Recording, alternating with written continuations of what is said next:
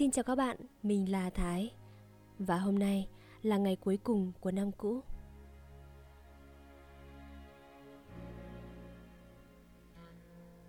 Thời gian như chiếc bóng câu qua cửa sổ. Thời gian có lúc là liều thuốc thần kỳ để chữa lành mọi vết thương. Thời gian cũng là lửa thử vàng để chứng minh cho bất cứ một sự kết nối hữu hình hay vô hình nào đó. Tôi tin là như vậy thời gian như một đề bài và kết quả thế nào lại do mỗi người có cách giải nhanh có cách giải chậm cũng lại có những bài nộp giấy trắng tinh mơ. Và ngày hôm nay là ngày cuối cùng của năm cũ 2019 10 năm qua, đúng là một chặng đường thanh xuân và tuổi trẻ rực rỡ của tôi. Đó là một đề bài mà đáp án và cách đi đến lời giải của nó khiến tôi mãn nguyện vô cùng cho dù đó là những năm tháng hạnh phúc với đam mê, hay những ngày kiệt sức, thất vọng, mệt mỏi về những áp lực đè nặng trên vai, thì hôm nay tôi cũng thầm cảm ơn chúng đã giúp tôi bền bỉ và dẻo dai hơn bao giờ hết. Chúng ta vẫn cười dù trời mưa hay nắng, những nụ cười, niềm vui, nước mắt.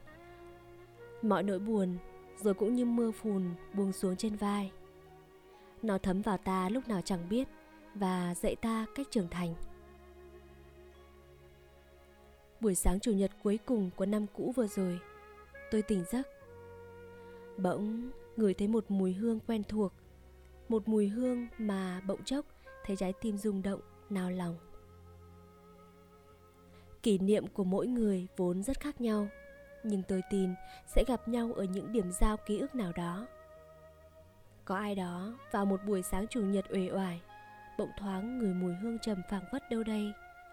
Người ta sẽ dễ rơi vào cái cảm giác không khói hoàng hôn cũng nhớ nhà. Một thứ mùi của gia đình, của lễ tết, của những điều gì đó sâu thẳm hơn cả đại dương. Một thứ gì đó gói gọn trong hai từ nguồn cội. Tôi nhận ra đã lâu lắm mình không về nhà. Đã lâu lắm, mở mắt ra không phải là cái trần nhà quen thuộc của mình. Có một thứ giá trị nhất đối với những người ở quê hơn người thành phố. Đó là họ luôn gắn bó với một ngôi nhà suốt cả cuộc đời.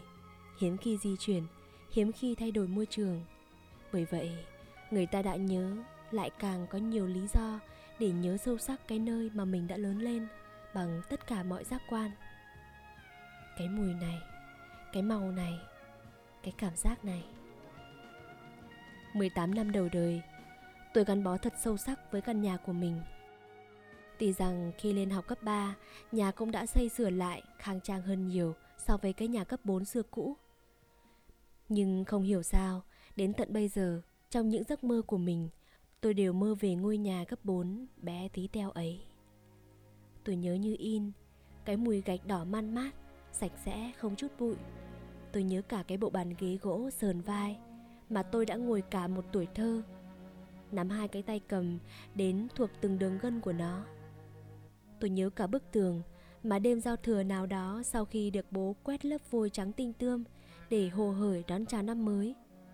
Thì chính tôi đã giang tay hắt nguyên một cốc nước chè đặc lên tường khi giao thừa chỉ còn cách đó vài tiếng.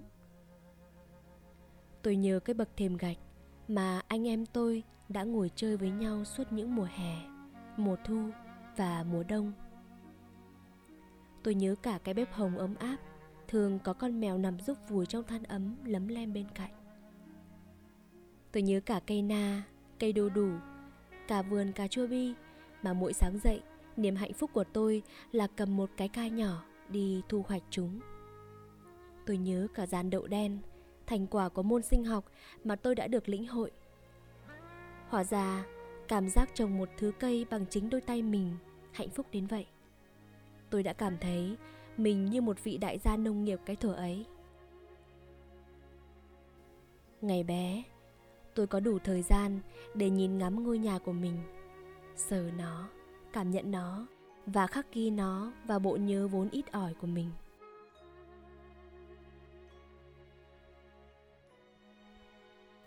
Trên hành trình trưởng thành của mình, có đôi lúc Tôi nhớ cái mùi ấm cúng quen thuộc trong ngôi nhà tuy nhỏ bé ấy vô cùng. Tôi nhớ cả cái sân giếng mà tôi hay vừa ngồi rửa bát vừa hát giống lên. Mặc kệ cả nhà mỗi người mỗi việc trong tiếng hát minh họa của mình. Và cũng ở chính vị trí ấy, tôi nhớ khoảnh khắc khi anh tôi đi bộ đội trở về, bước xuống nhà trong một ngày cũng nhiều nắng như hôm nay. Có những khoảng tường đã trở nên trơn bóng vì là chỗ dựa yêu thích của hai anh em. Anh tôi sẽ ngồi đó chơi điện tử và tôi ngồi thẫn thờ bên cạnh nhìn hoặc sẽ tự chơi một cái gì đó. Nhưng nhất định là phải ngồi bên nhau. Trong khi mẹ đừng nấu cơm cách đó vài bước chân. Có vẻ như tôi đã dành cả tuổi thơ của mình để ngắm nhìn và quan sát những người yêu thương. Tôi cũng đã dành cả năm giác quan để cảm nhận. Nên những hình ảnh ấy, những hương vị ấy động lại thật lâu, thật sâu trong tâm trí.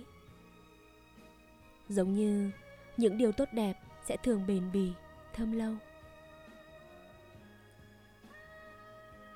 Những ngày lễ Tết, những dịp quan trọng, mùi hương trầm phảng phất. Nó tạo nên cái thứ mùi của Tết, của sự sung vầy.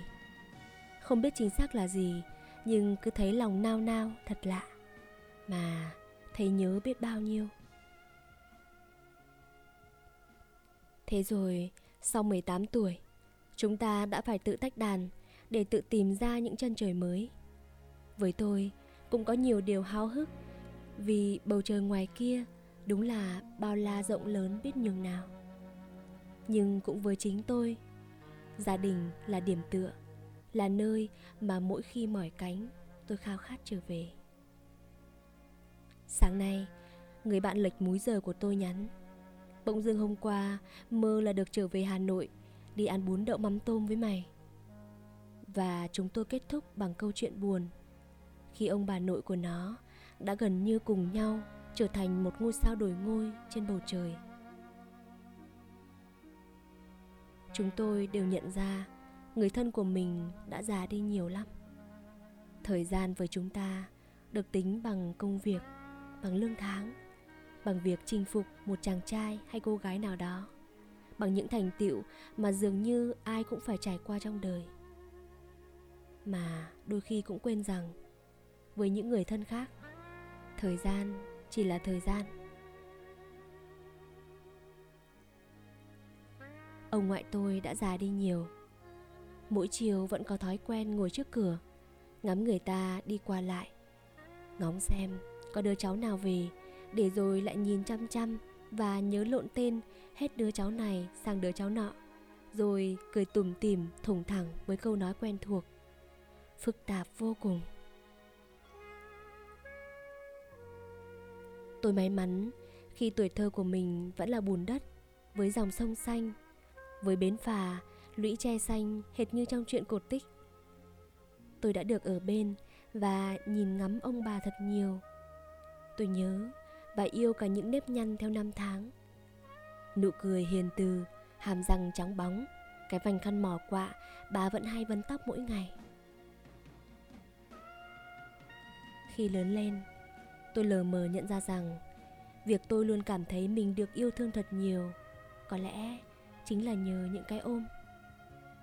Tôi cảm nhận thấy rõ ràng hơn bao giờ hết. Lời nói người ta có thể dối lòng, nhưng cái ôm thì không biết nói dối. Tôi đã trưởng thành giữa những vòng tay chân thành yêu thương như vậy. Và vì thế nên tôi thấu hiểu vì sao người ta nói rằng nếu đi hết biển sẽ là làng.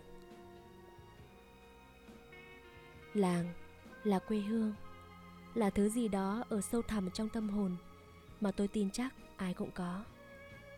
Bởi giờ đây, chúng ta có cơ hội được bước trên cả quả địa cầu. Chân trời nào cũng bao la và nhiều trải nghiệm, chân trời nào cũng đầy sự háo hức, đam mê. Nhưng con đường đẹp nhất trên thế giới này vẫn là con đường trở về nhà.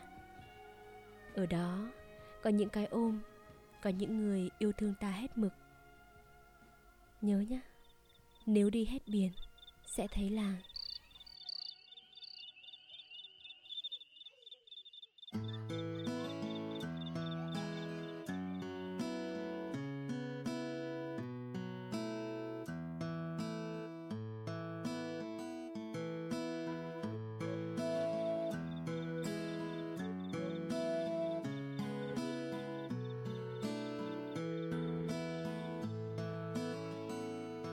在这个世界，如果你有太多的抱怨，跌倒了就不该继续往前走。为什么人要这么的脆弱堕落？请你打开电视看看，多少人为生命在努力，勇敢的走下去。我们是不是该知足，珍惜一切，就算没有拥有？还记得你说家是唯一的城堡？谁？